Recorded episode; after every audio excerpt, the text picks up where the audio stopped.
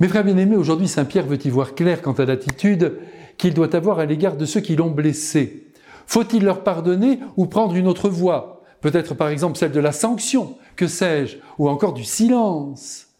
Et en répondant à sa question, Jésus éclaire non seulement Pierre, mais tous les baptisés que nous sommes quand la relation avec une personne a été abîmée en raison d'une faute de sa part. Que doit faire Pierre et que devons-nous faire? La réponse est nette, vous l'avez entendu, elle ne supporte aucun accommodement. Il s'agit de pardonner 77 fois 7 fois. Et comme le chiffre 7 est un chiffre parfait, cela signifie qu'il faut pardonner toujours. Jésus n'entre pas ici dans des considérations d'ordre psychologique, telles que je comprends que ce soit difficile, pour certaines personnes ce sera peut-être même impossible d'accorder le pardon en raison du retentissement de la faute dans leur cœur. Ah non, rien de tout cela n'est envisagé par le Christ. Il n'aborde pas non plus la question de la gravité de la faute qui empêcherait le pardon, ni le contexte dans lequel la faute s'est déroulée et qui induirait pour l'humilier ou le léser de ne pouvoir pardonner. Jésus se contente de dire il faut pardonner toujours. Et en plus, et il nous complique la vie, de grand cœur, c'est-à-dire pas du bout des lèvres, mais avec tout son être. Le Christ lui-même a vécu ce pardon, notamment suspendu à la croix, vous vous souvenez, lorsqu'il supplie son Père de pardonner à tous ceux qui, d'une manière ou d'une autre, se sont impliqués dans sa passion et dans sa mort. Il y a là les acteurs directs et indirects du carnage.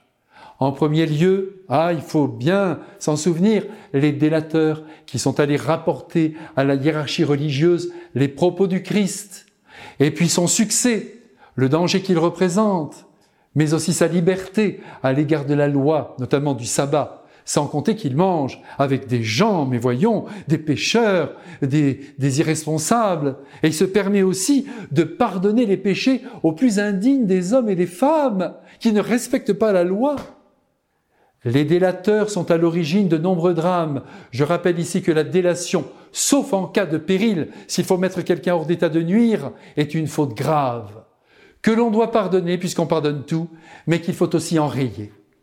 Il y a ensuite les membres du Sanhédrin qui ont ordonné la mort du Christ. Ah, oui. Puis Pilate, qui a fait ce qu'il a pu, mais au dernier moment, pour sauvegarder sa carrière, eh bien, il a lâché prise.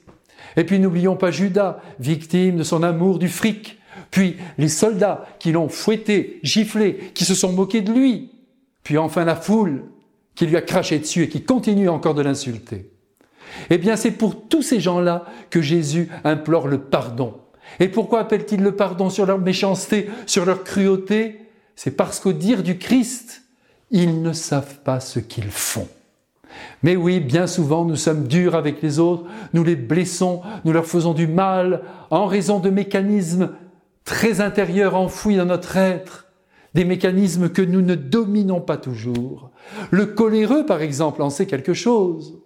Au fond, Jésus trouve toujours des circonstances atténuantes aux actes des hommes, et c'est pourquoi sans cesse il nous pardonne en nous suppliant d'en faire autant que le pardon que Dieu nous accordera à la fin de notre vie nous donne envie aussi de pardonner 77 fois, 7 fois. Et c'est pourquoi il nous bénit, à condition qu'on veuille pardonner.